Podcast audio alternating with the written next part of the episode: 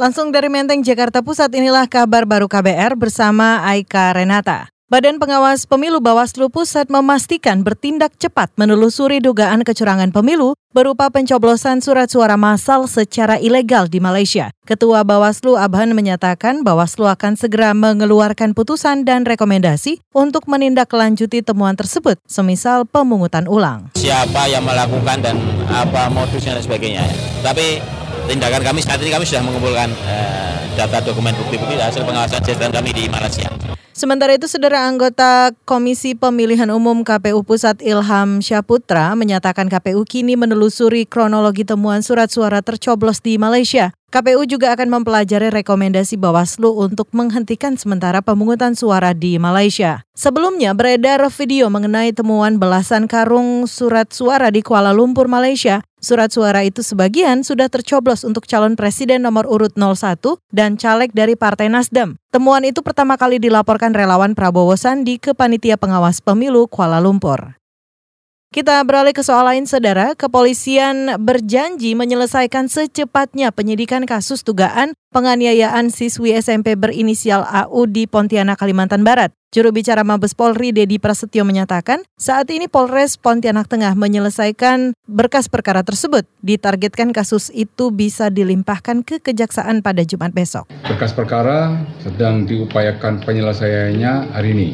Kemudian untuk pelimpahan ke JPU direncanakan apabila hari ini sudah selesai, besok upayakan akan segera mungkin berkas perkara tersebut dilimpahkan ke JPU Pontianak. Juru bicara Mabes Polri Dedi Prasetyo menyatakan sampai saat ini polisi telah memeriksa 12 saksi dan menetapkan tiga orang sebagai tersangka. Polisi juga sudah mengantongi visum dokter terhadap korban, sedangkan pemeriksaan terhadap korban masih menunggu pulihnya kesehatan dan kejiwaan. Saudara, AU menjadi korban penganiayaan sejumlah remaja lain pada akhir Maret lalu. Kasus itu mendapat perhatian luas dari publik.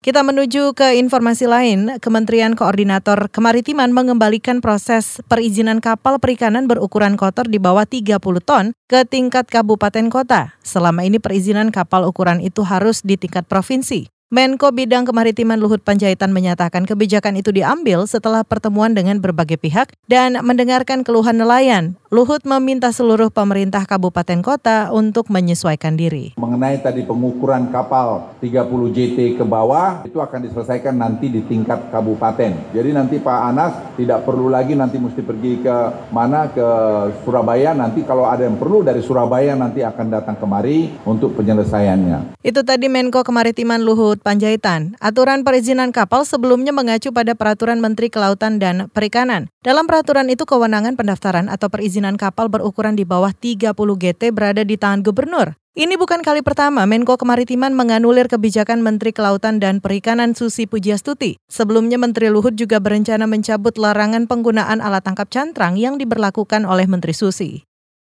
Kita ke informasi lain, saudara dari uh, pendiri situs pembocor dokumen Wikileaks, Julian Assange harus mengakhiri pelariannya. Ia ditangkap polisi Inggris ketika berada dalam suaka kedutaan besar Ekuador di London. Assange sebelumnya mencari suaka sejak tujuh tahun lalu untuk menghindari ekstradisi ke Swedia atau Amerika atas aktivitasnya membocorkan berbagai dokumen rahasia. Presiden Ekuador Lenin Moreno menyatakan mencabut pemberian suaka Asan karena menganggap yang bersangkutan berkali-kali melanggar konvensi internasional. Sementara itu situs Wikileaks menyebut pencabutan suaka Asan itu ilegal karena melanggar hukum internasional.